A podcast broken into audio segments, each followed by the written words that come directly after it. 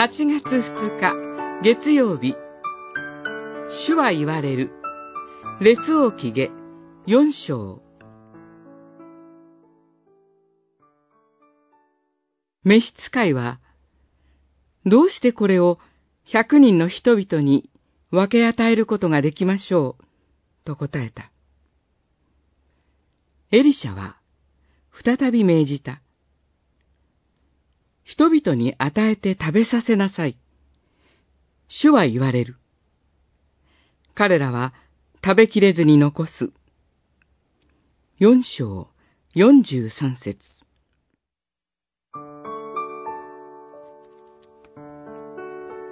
四章には、エリシャがエリアの霊を受け継いでいることを示す四つの奇跡が記されています。そのうちの四つ目が一番興味深い奇跡です。ある人がパン二十個を持ってきたとき、エリシャは召使いに人々に与えて食べさせなさいと命じました。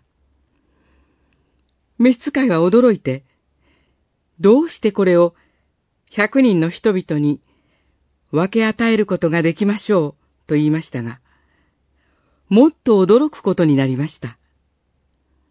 人々が食べきれずに残したのです。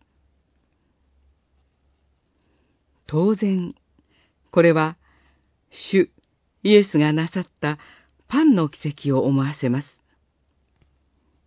人々が、主イエスを預言者だと言ったのは、エリアやエリシャのように奇跡を行ったからです。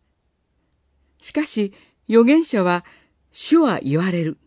と言ってから行うのに対し、主イエスはご自分でおっしゃいます。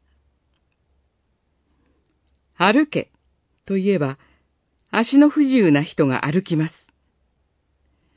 開けと言えば、目の見えなかった人の目が開きます。